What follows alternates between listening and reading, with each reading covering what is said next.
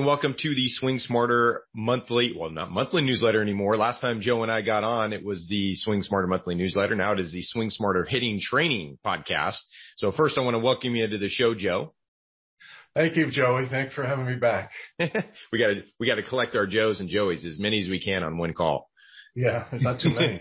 well, hey, this is a take two or part two, not take two because we didn't do it over.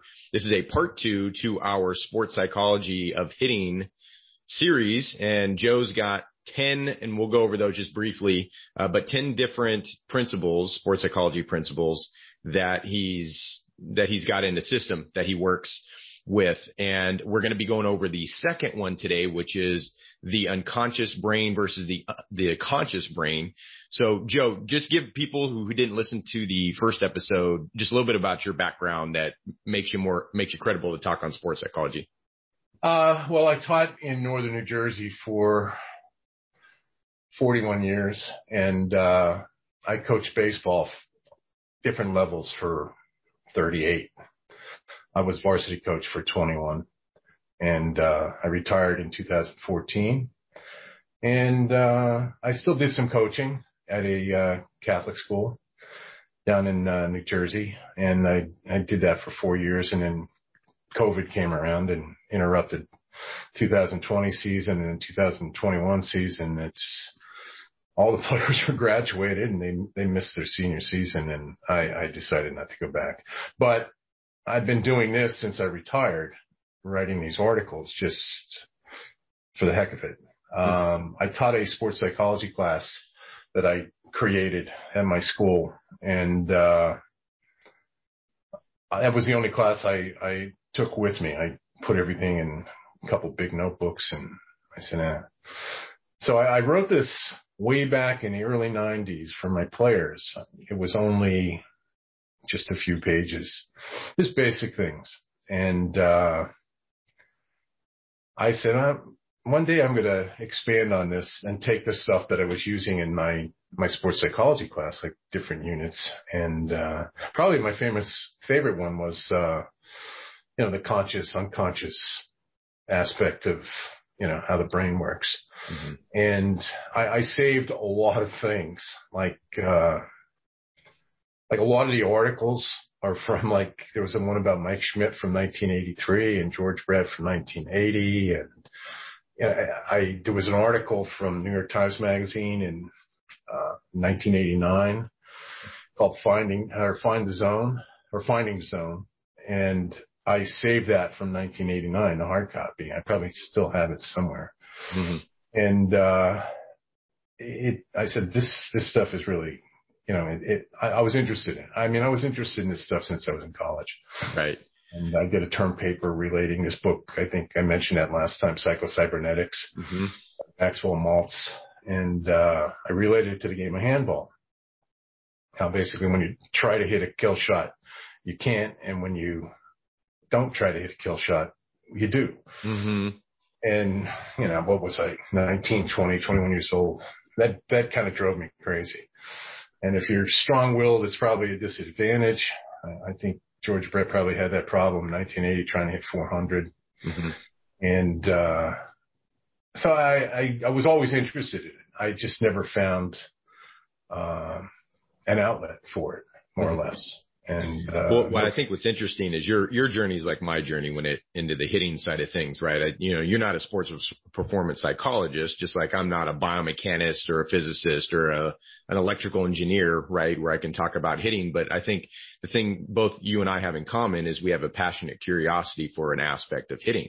Now you do the mechanical side, but the it seems like the sports psychology side has really been the bug in your brain that has never really deafened down and no. so, that, so Joe has been on an obsessive grabbing information about sports uh, performance psychology and reading into it. And you can have a, a, master's in it without having a master's in it. So that's, that's what I like about Joe. He's, he's always thinking about this stuff and it's, it's thinking about this stuff almost obsessively like you said, I mean, he's got hard copies of some of these articles that go date back into the 80s and and the 90s and things like that. I mean, that's that's somebody who's really into something and is going into different nooks and crannies of it and, and that. But, um, before we dig into the deeper part of the unconscious brain versus the conscious brain, go over your 10, your 10 pillars that you talk about. And, and, and again, you don't have to go deep into any of them. We're going to go deep into the second one. Well, um, well, there's 10. Last time I forgot number nine. So you inspired me to put number nine into number eight. Okay. Do the first part of number 10 and, uh, make that number nine. So, uh, here goes. The other thing is this, uh, the conscious unconscious, that's not the second one. Remember the. Oh, that's right. Four and five, of, right? I did a series of articles for, uh, a website mm-hmm. called Mind Design Sports. Yep. .org started by a then sophomore at Ridgewood High School in New Jersey. Mm-hmm. Um, and he, it, it's kind of amazing what he did. He, he brought in people from like over 30 countries around the world on this project. Mm-hmm. And I was just, uh, texting him the other day because he texted me when when was this when's the Spanish meeting? I guess you got me mixed up with somebody else. And like, I try to write my, my best Spanish. I haven't taken Spanish in a long time, but you know, like, you know, comprende, like, what are you, like, what are you talking about? Yeah. Well, anyway, uh, the 10 rules. First one is know yourself. And I took personality theories from, uh, I took personality theories from, you know, the personality chapter in my psychology book and just incorporated them into, uh, hitting, like a hitting mindset. And, uh, I, I, that, I found that interesting. Um, the second one is, uh, know the pitcher. And I have like 15 different things under that as mm-hmm. to what the pitcher does. Kind of like, you know, what people talk about now about what your approach is and, uh, that sort of stuff. Mm-hmm. And the third one is know the situation. I did a takeoff on um, the poem Casey at the Bat, and I incorporated uh, concepts from uh, the social uh, cognitive theory, Albert Bandura, and I applied it to uh, Casey at the Bat. Mm-hmm. And uh, namely reciprocal determinism, how your thoughts and affect your behavior, and your behavior affects your thoughts, and your thoughts affect the you know like they're mutually um, they affect each other, all three of them. And, um, I put that into Casey at the bat. The fourth one was, um, you know, the, the so-called paralysis through analysis. And the fifth one, um, was basically, uh, you know, you can't make yourself hit. You can't force yourself to hit. You can't try to hit. George Brett talked about that a lot in 1980. Mm-hmm. Alex Rodriguez talked about it when he was going for his 500th home run. Mm-hmm. Um, the sixth one is the conscious brain versus the unconscious brain. And, um, we'll go into that today. That's one of the articles that's on the website. Mm-hmm. And, um, number seven is, um, don't beat yourself. And then I go into the emotional and even do a thing on fear and uh, I'm finishing that up and then I'm done with this project. uh, I'm doing a thing on fear. I even like incorporated probably my favorite short story of all time is The Legend of Sleepy Hollow. Mm. And, you know, how Ichabod Crane in the, in the story was, you know, he was afraid, you know, it was his own imagination that caused him to be afraid. There was no headless horseman. Mm. Uh, number eight was deal with the ups and downs, which I threw in, uh,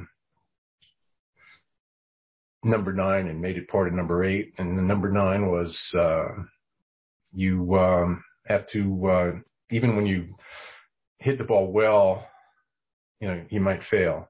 So I incorporated that number eight and number nine, um, is now, uh, live in the moment. Hmm. I took that from number 10 because number 10 was quite long. And number 10, I changed to, uh, find the zone, but the subtitle was let or let the zone find you, which mm. is more the case. Mm-hmm. I mean, you mm-hmm. can't find the zone. Mm-hmm. I mean, you can't hit a home run when you try. Uh, Alex Rodriguez said that. Right. I found that out the hard way. You can't do a kill shot in handball by trying. Mm-hmm. So, I mean, let the zone find you. And, and I go into, uh, there's a great book. I don't think I mentioned it the last time. It was from uh, the 1950s, believe it or not. Mm. And, and the remarkable thing about this whole thing is now it's like common. Everybody's like into this stuff. But this stuff goes back. It, it goes back to like 1950s. This book called Zen and the Art of Archery. It's mm. about a, either a student or a, a teacher in Japan who wanted to learn to be an expert archer. So he, you know, got in with this, this expert archery teacher and, and they go into the whole thing and it's so applicable to hitting that it's, it's like, you know, it's incredible. Mm-hmm. And, uh, I mean, I go back and read the highlighted things that I, very short book. I think you can get it on Amazon. It's really, really a great book. And so I included a part about archery. Then I, I kind of, uh, got fascinated with, um, rock climbers. Mm. And it was a series on PBS, um, by a Stanford uh, neuroscientist by the name of, uh, David Eagleman. And he he, uh, you know, he went in about rock climbers and then, you know, it, Alex Honnold came along and he scaled El Capitan without any ropes or free free solo for those yeah. uh, documentary on Netflix. Yes. that that's like just looking at him and and even the photographers, the people they got Academy Awards for it. Mm-hmm. Uh, the shots, they, they like make your stomach turn, you know, like, do this. And there was a study, they did a study on him where they did a brain scan of him on his amygdala.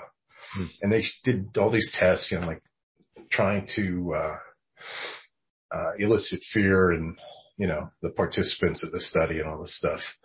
And his amygdala, which is, you know, basically for in simple terms, it's it's where your fears are processed or where they lie or uh, the reptilian part of the brain. It's it's the yeah. one they say is missing in serial killers. Yeah, right. Well, his uh, his amygdala didn't light up in the experiment. and he made the comment that, you know, do I have one? And, you know, the people conducting the experiment says, yeah, you have one. It just doesn't light up. so in other words, he had no fears. And I said, you know, I'm thinking, uh, I mean, because, you know, when I was coaching, um, you put people in situations or you wind up in situations that some of them never really anticipated or imagined. Mm-hmm. And like being in, uh, Bergen County, New Jersey, uh, they have a county tournament, which is, I think it's going on 60 years now. And it's, it's a big deal. And, uh, we were a small school, small group two school. And, uh, there were Catholic schools that are large powerhouses and they could draw kids from far and, you know, near and far. Mm-hmm. And, you know, it was pretty tough to compete against them. Matter of fact, one of the schools was coached by Mike Stanton, pitched for the Yankees mm-hmm. um, when we played them in the county tournament, and uh, it you know that's the kind of competition we were up against. And probably in their wildest imaginations, they didn't anticipate getting in the county finals twice in a five-year period, which was unheard of for a school our size at the time. Mm-hmm. And you know, you're dealing with fear and you're dealing with emotion, and you know, how do you deal with that as coach?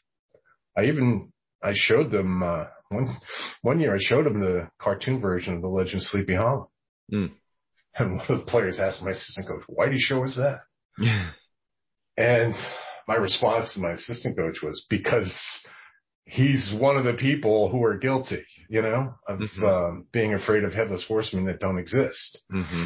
Mm. And uh, you know, one year I had this parent. There was a, a good pitcher on a team we played in a state tournament. See, the, the interesting thing about New Jersey, or at least Bergen County, New Jersey, is that the county tournament, the state tournament was going on at the same time. Mm. Or it used to be. Then they, they kind of staggered it a little bit. So to compete in both tournaments at the same time was like for a school our size, a group two school, there's four groups, group one, group two, group three, group four, against, you know, the type of competition we faced was difficult. You just didn't have enough arms to go, you know, to make it. And mm. we did. And, um, but, you know, you're dealing with, so this father, we're getting ready to play this team in, in the state tournament. And he starts telling the kids that this opposing pitcher on the other team, who we never wound up facing in the state tournament anyway, we, we faced the other kid who was probably their best pitcher. Mm. Didn't throw anywhere like in the 90s, but the father's going around telling us, telling our kids that the pitcher we might face throws like 95 miles an hour. Yeah. And I remember I was in a delicatessen in town getting lunch and I heard that this guy said this, like, oh, you gotta be kidding me. I said, that's all I need. These kids walking around saying, we're gonna fix a guy throwing 95 miles an hour. So I'm trying to counter that. And this is when uh, newspapers, you know, you've got your information from printed newspapers, not online. Mm-hmm. And I went looking for the statistics because they used to put the statistics, the high school statistics in uh, every like Monday. And I went back to an old issue, got it. And the kid was like ranked 15th in strikeouts. So I said to my team, this kid doesn't throw 95. I said, if he throws 95, guess what? He'd be striking out, uh, you know, 18 kids a game, maybe 21 kids a game. There, nobody would touch him. Right. Throwing a legitimate 95 back, you know, a few years back before nobody threw 95. Now everybody does. And, um, so I found it, you know, and put it on the bulletin board and say, here, this guy doesn't throw 95. If he threw 95, he wouldn't be 15th in strikeouts. Right. so you're dealing with that, you know, as a coach and, you know, you're trying to like dip into all the resources you possibly can. And, uh, you know, I was always interested in this sort of thing. Yeah, so let's segue that into the unconscious and uh, conscious brain, the differences in those. And I know we, you've, t- I know I love the stories that you tell because there's a lot of your principles in those stories and, and some of the stories you've told, there's elements of that unconscious, un- unconscious brain. So what I want you to do is just kind of briefly explain the difference between the conscious brain, the unconscious brain, and then what I like you to do is tear, uh, tie in the, the cup experiment with the kid. Oh, okay. Um, I'm not a neuroscientist. I'm not, I'm not a, a psychologist. I'm not a psychiatrist. Um, I'm certified to teach psychology in the state of New Jersey, which you need a separate certification. So everything I learned, I learned, you know, the hard way. You know, teach us. There's an old saying: if you want to learn something, teach it. Obsession. You're right. And I had great, great textbooks. Uh, great textbooks. And um, I taught advanced placement psychology too. And that text, I still use that textbook. That was like incredible. Mm-hmm. And there's all this stuff in there. And so obviously I gravitated towards it, but, um, the thing, one, th- before I, I forget, I use stories to, I, I tell stories to, uh, to teach things. Exactly, which is great. I relate it, I relate it to whatever, you know, I, you know, like the story of Mike Schmidt. It, it's kind of like unforgettable. The story of George Brett. It's kind of on, you know, you, mm-hmm. you don't forget that. Mm-hmm. And so that's what I do. And, and basically I'm, I'm telling stories, um, in, uh, in these, these articles that I wrote. Uh, the last one I did a thing on distractions and related it to Javier Baez and Francisco Lindor with the Mets with the thumbs down controversy thing. Mm. So that's what I was doing. But anyway, basically, the more recently developed um, parts of the brain, you know, your thinking parts, um, you know, the parts that that land rockets on the moon and and uh, you know invent um, you know sticky notes and mm-hmm. whiteout and things like that. Mm. Now that part of the brain, the ones that, that do your algebra homework for you and uh, that sort of stuff. Um, that gets in the way of your athletic performance. And the lower parts of the brain, around the brain stem, the, the limbic system, you know, like um, you know, your, your hippocampus, your, your, especially your cerebellum and, uh, the amygdala gets involved. And, uh, there's a part called the basal ganglia, mm-hmm. which from what I, that's when I first ran into reading that article from New York Times Magazine. The, um, the journalist was Lawrence Shainberg. That's where I first ran into basal ganglia. What, what the heck's basal ganglia? So actually, I, I was teaching my psychology class about the basal ganglia and I had all kinds of diagrams on the parts. I forgot all the different parts, but you know, it, it's how what you take in from your senses gets, you know, um, transferred to wherever regions of the brain that, that do it. But the thing is, is that, you know, when you're really, um, when you're really performing well, you know, in the zone type of thing, you don't even realize you're doing what you're doing. Um, who was it? David, uh, David Epstein. Mm. He wrote a book called The Performance Cortex. I think he did a, he did a review on, on Amazon for, uh, another book um, I forget which one it was. He did the sports, said, gene, sports gene too, I think. Yeah, he might have been done. Yeah, he he might have been the guy who did sports gene. Mm-hmm. Performance Cortex might have been the book that he was. I'd have to check. Reviewing. I, I wind up doing things that I, you know, you get me into questions and then I start relating to things and I forget stuff that, you know. well, anyway, he wrote this really interesting thing on Amazon in a review. And he says, the, thing, the fascinating thing about, I'm paraphrasing, the fascinating thing about athletes is that um, when they're doing what they are really good at, what they what they do, they don't even realize they're doing it. Mm. And I said, "Gee, that's that's really great." And uh, I, I put the quote on um, that article on the unconscious brain and, and versus the conscious brain thing. Mm-hmm. And uh, I said that, that that's really you know, that's really, really, really good. And then, and that's the article where, you know, I talked about Mike Schmidt and uh, his problems with self-awareness. And then there's uh, a quote at the end of the movie Bull Durham by Annie Savoy, played by Susan Sarandon. She says, um, the world is made for people who aren't cursed um, with self-awareness or I think something like that. Mm-hmm. And obviously she was referring to Nuke LaLoosh, who was like totally like out there. and, uh, that's, you know, like I, uh, I put that into the, I didn't put that into the article originally and, and I ran across that quote. So I added it to the, you know, the whole mental rules of hitting thing that I've been working on. Mm-hmm. And that's it.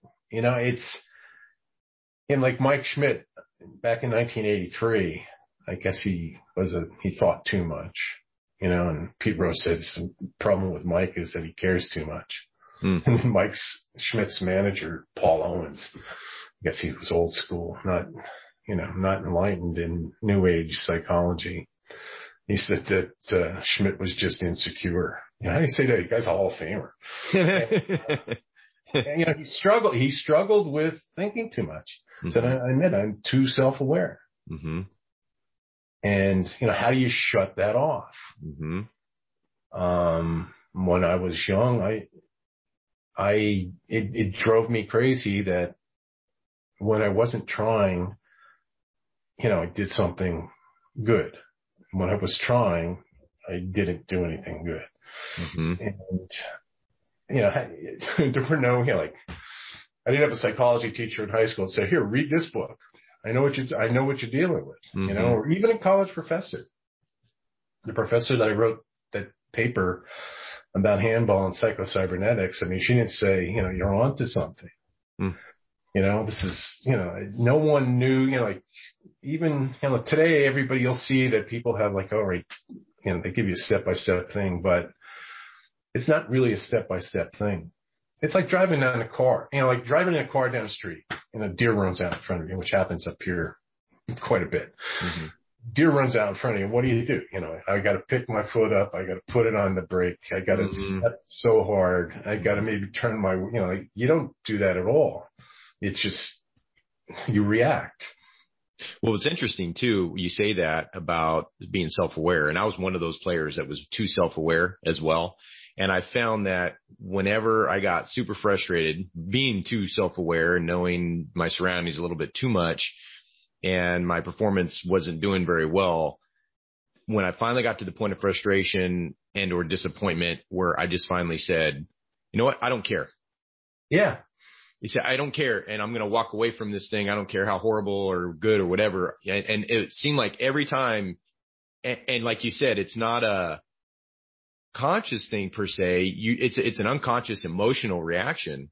Yeah. And once you can get that unconscious emotional reaction of, I don't, you know what? I'm done. I'm going to take a day off. I'm going to take two days. I'm not going to think about it. And I'm, you know, hey, it is what it is. And it was like at, within those one or two days, something clicks. And right. You, you, make your adjustment. That moment, the moment you said, I don't care anymore, you mm-hmm. just turned your brain on. Yeah. Right. It happened to me. I had a pinch hit home run in college. Coach, you know, bench, he benched a bunch of, you and we had a lousy senior year.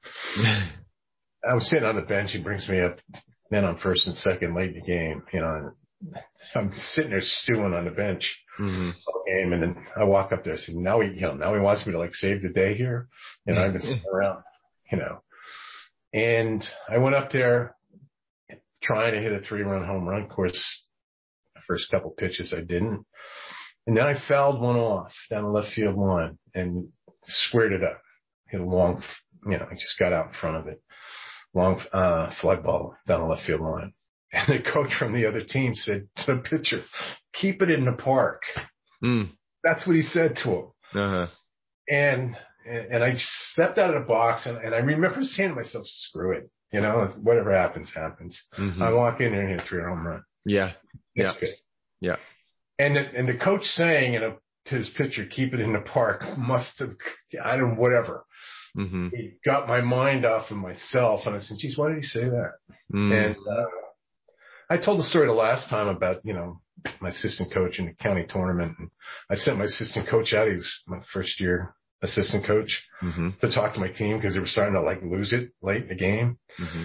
And I sent him out there and they're going, what's he doing out here? You know, like, and, and they were thinking so much about him going out there to talk to him and not me. Mm-hmm. Uh, cause I said, if I go out there, you know, who knows what's going to happen. and, um, they walk out there and they're like talking to themselves. What's he doing out here? Why did they send him out? It mm-hmm. was just like so unusual. And it got their minds off of what they were doing. Mm-hmm. Especially came out, won the game. Yeah. It's, uh, like a pattern interrupt. Yes. We talked about that. There's a, it's in the article. I mentioned a, neuroscientist at the University the, of California, San Francisco. Was that the cup, cup flip guy or the cup stack guy? No, no, not, not yet. That's okay. Eagleman. Got it. Uh, I'll talk about that in a second. Yeah. Um, Benjamin Libet or Libet or Libet, he passed away in 2007. He did studies on this, that the conscious brain isn't aware that you do something. Let's say you, press a button or you, you know, you do something, uh, voluntarily. Uh, and then he, he did this study where he timed it. Uh, he rigged up some kind of, I don't know. It's, it's over my head. He, he, uh, rigged up some kind of device to, to measure and the conclusion was, is that the conscious brain realizes that something is done, um, after you already did it. Mm. And that the, the phrase I think is probably one from, from my AP psychology textbook that the conscious brain is late to the event. To the party. Yeah. Yeah. It's, yeah, exactly. I had, um, I should mention his name, uh, former player of mine. He actually holds the school record for hits. He played, well, actually three and a half years. He got injured his freshman year, but uh, had more hits, but he had, uh, he has the school record for hits. His name is Jay Samolowitz. Mm. He, uh, went to, got a degree in computer engineering and then started his own business, uh, with playgrounds and games and, you know, that sort of stuff. Mm-hmm. You know, people put in their backyard. He has his own business. Parkour. Parkour. Yeah. Yeah. He just gave up on the computer engineering thing. Mm-hmm. And he read one of my articles and he made a comment on the article on that website, Mind Design. And, uh, he says, when I hit well, hit the ball well, I didn't even realize that I swung the bat. Mm-hmm. It's on there. I think that's basically. I know the last part is is basically what he said. He said, "I don't even realize that I swung the bat." Mm-hmm. I said, "I can't even say that better myself." Yeah. And that's the thing, and that's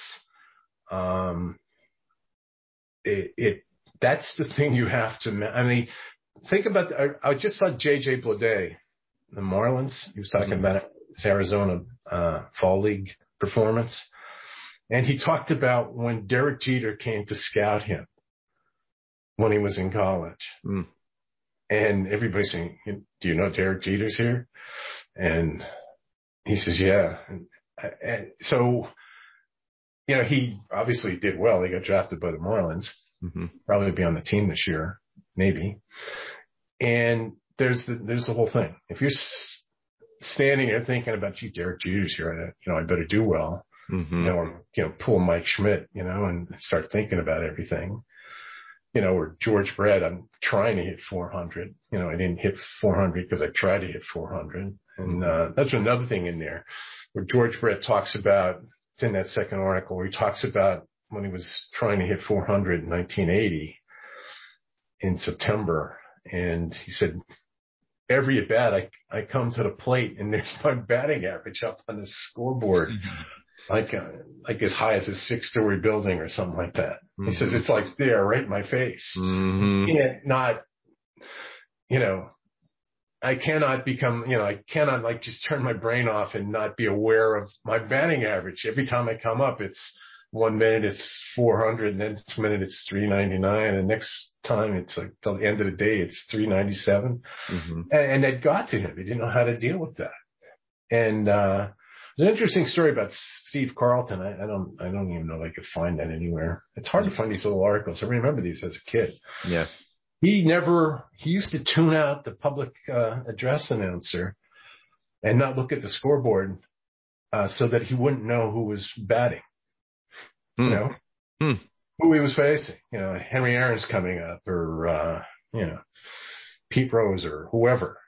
And um, he used to tune it out. Hmm. And he was kind of aloof and you know mysterious. Probably Steve Carlton. Probably people didn't understand, but he was on to something. Mm-hmm. Shut everything off. They're just a body. It's just a body. It's a body up there hitting, and you're throwing against it he said I was just throwing to Tim McCarver's glove. I yeah, didn't even know right. who was didn't even know who was batting. Mm-hmm. And it, it, it it's the awareness thing. Well, anyway, to the cup stacking thing. Um, and I put the links in the articles. Uh, I'll put the links in the show notes so for those that are listening can check that out. Yeah, the links are in the articles that I wrote, and going to put the links um, for people to check it out. Uh, David Eagleman was a he's still, I guess, a Stanford neuroscientist. And he did a series on PBS um, called The Brain with David Eagleman. And and he goes into he he really goes into all this unconscious stuff. And he goes into like everything that you're attracted to, you know, women who look a certain way, you know, and you don't even realize. Mm-hmm. And he went through all this stuff. Of course, the only thing I focused on in the beginning was, you know, he mentioned baseball, hitting a baseball. I said, there it is. and, uh, and it was on, it was on, uh, one of the episodes. I forget which one, maybe episode three or four he did. He did like, I don't know, 10 of them. Mm. And, um, he, you know, basically, you know, saying the same thing, you know, like he tried to hit a baseball and all this stuff. So he, he had to test it. So he gets at the time a 10 year old cup uh, stacking champion by the name of Austin Naber. He was 10 years old. And he and, and Eagleman and, and this kid Austin Naber got rigged up to a EEG, electroencephalogram, to measure their brain waves while they're stacking cups. Of course, you know, if you ever try to, you ever try to stack cups? yeah. You ever try to do that? Yep. Like it's like, you know, it's like mechanically You're like a robot. Mm-hmm. And well, anyway, so mm-hmm. this kid, was a champion cup stacker. I don't know what he does now. Mm-hmm. I don't know how many years ago. He's probably like, he might be out of high school by now. Um, when he first started doing it, Eagleman asked him, how long did it take when you first started doing it? He said, uh, two and a half minutes. It was 10 cups. Mm-hmm. And how long does it take you now? He says, five seconds.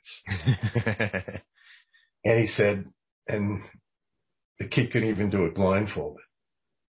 Mm. And which I used to have my, my players do mm.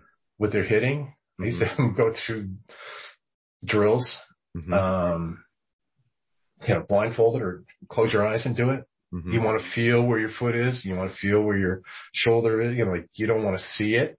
Yep. Because it's a different type of process going on in your brain. It's got to go through your eyes and it's got to go, got to wind up in the, occipital lobe in the back. And then God knows where it goes from there. Mm. I said, just close your eyes and, and feel it like you're not even watching it. And, uh, so anyway, so they rigged them up to the EEGs and, uh, they, they showed them on the program and it's, they're on the links in the article.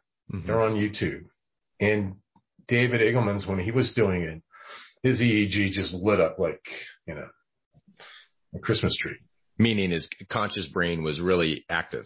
Yes. His conscious brain, he was going through it step by step, mm-hmm. you know, mm-hmm. methodically. You know, he was thinking through it. Mm-hmm. Yeah. It, it's like when you're a kid and you learn how to ride a bike for the first time. Mm-hmm. And I still remember the first time I did it because I crashed. Mm. And, uh, you know, you're thinking about what you're doing. And, um, the young man at the time, Naber, um, his brain didn't light up hardly at all. Mm there was nothing going on, you know, in the upper regions of his brain. Mm-hmm. I mean, he was, wasn't thinking at all. He wasn't trying. Mm-hmm. And, um, he wasn't even using a lot of energy because the brain uses, uses energy. Mm-hmm. And, and Eagleman said, you know, like Naber's brain was just hardly doing anything. Mm-hmm. And mine was like working overtime. Mm-hmm. Actually, in that article, Finding Zone, Shainberg talked about that. He called it the paradox mm. that the upper parts of our brains invent the games that we play. Mm. Um, you know. And then the lower parts are the ones that play it. Yes, exactly. He says mm-hmm. that's the paradox. Mm-hmm. You know, like Naismith invented basketball and, you know, whoever invented football and, you know, and, uh, it's, you know, the, upper part of your brain, it's like inventing like checkers or chess or clue or monopoly. Mm-hmm. There's, you know, you're thinking through this. Right. But like in sports, that part of the brain is circumvented when you play it well. You're not thinking about it.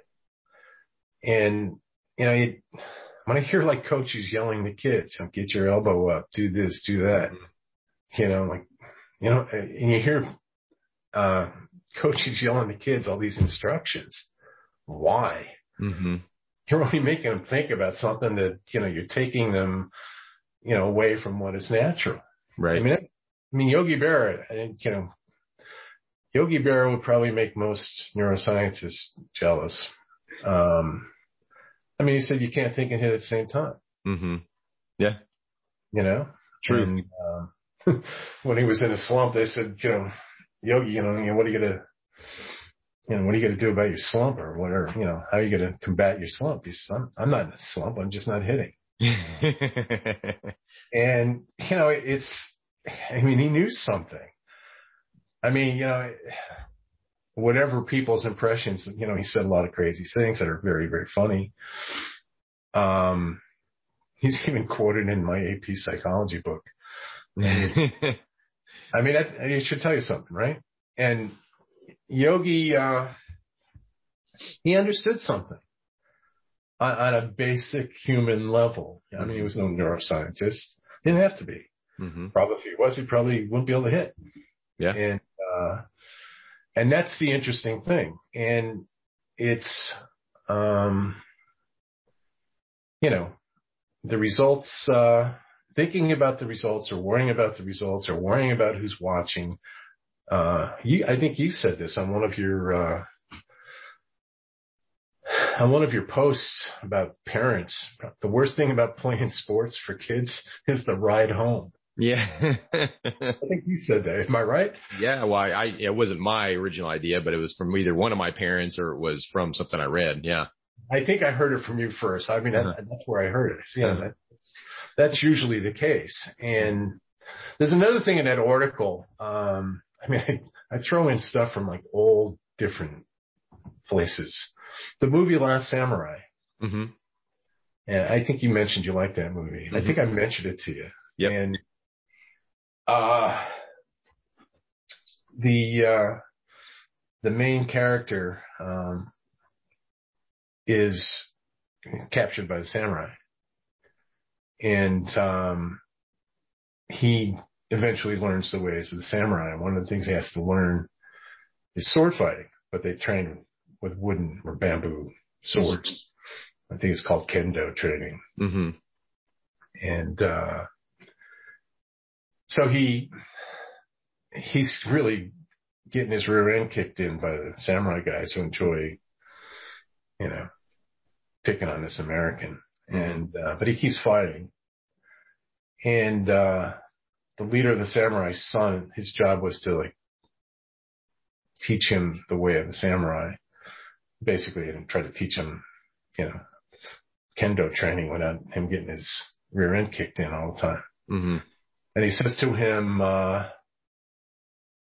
too many mind. Too many mind. It means your mind is too active. You're thinking, thinking too, too, much. Mm-hmm. And the thing is, um, he says, no mind. Mm. You know, no mind. Mm. Uh, you know, you, you can't, you got to shut everything off. Mm. And he says, you know, you got to, you, you too many mind, you minding the sword, you're minding the people watching you, and you're minding the, the enemy. Well, it's the same thing when you're hitting. Mm-hmm. You know, you, you're thinking about, you know, your bat, you're thinking about the people watching you. Mm-hmm. Then you're trying to deal with the pitcher. And, um, you know, how do you do that? You can't. Yeah. And, and, and for, I found that I mean, I battled that as a kid and, uh, drove me nuts. The more I tried, the worse I did. The, the, you know, less I tried, the better I did. Mm-hmm. things I, you know, and, uh, it's, then I, um, I, uh, in the process of writing this article for the, uh, for that website, uh, Craig Kimbrel shows up and Corbin Burnes shows up in the summer. Hmm. And I already sent the article and it's already on there.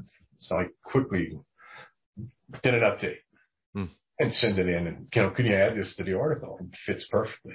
Well, Kimbrel was the closer in a no hitter, combined no hitter. The Cubs threw against the Dodgers. Hmm. Zach Davies, I think, was a starter and, uh, Ryan Tepera came in and then Andrew Chafin and uh, and Kimbrel came in last. The last three guys were with the Cubs by the time I was writing the article. And uh, uh, Kimbrel gets interviewed after the game. He didn't understand why everybody's running out, like celebrate. You know, like what's going on? You know, like everybody's running out and like, you know, like they won the World Series. Mm-hmm. And then the person who interviewed him, he asked him, he said, I had no idea. Mm-hmm. I had no idea that I was in a no hitter. Mm-hmm. Well, there you go. Right. I mean, Mike Schmidt, you know, there you go, Mike Schmidt. You know, he can't be too self-aware. Well, Craig Kimbrel had no idea he was involved in a no-hitter. I don't right. know what he's doing out of the bullpen. I don't know if he could score. I mean, because the bullpen in Wrigley Field is under the sands. Mm-hmm. I don't even know if he saw, you know, I don't even know. And then Corbin Burnes, uh, for the Brewers, he struck out, uh, 10 guys in a row, tying a major league record. And he had no idea that he was doing, he even said, I had no idea. He must have heard Kimbrel. He mm. said, I had no idea. And mm. what happened after he struck out the 10 guy, the, ca- the 10th guy, the catcher threw the ball into the dugout. Mm. And he, uh, and he goes, uh, what are you doing? Why are you throwing the ball in the dugout? Mm. And then he realized that he tied this record. Mm. First pitch to the next batter, I forget what was. Line drive single right field. Right. Yeah. You know, he, broke, he broke the spell. Broke the spell. You know, and, and he had no idea. And he said after the game, he said, I had no idea. It's like, what did I do? Mm-hmm. And, uh, as soon as somebody called his attention to it, he gives up a line drive single. Breaks the spell. Yeah, I think he wound up striking out 15. I think he pitched like, uh, I don't know, maybe eight innings that day, something mm-hmm, like that. Mm-hmm. He struck out 15. Mm-hmm. But there's the point.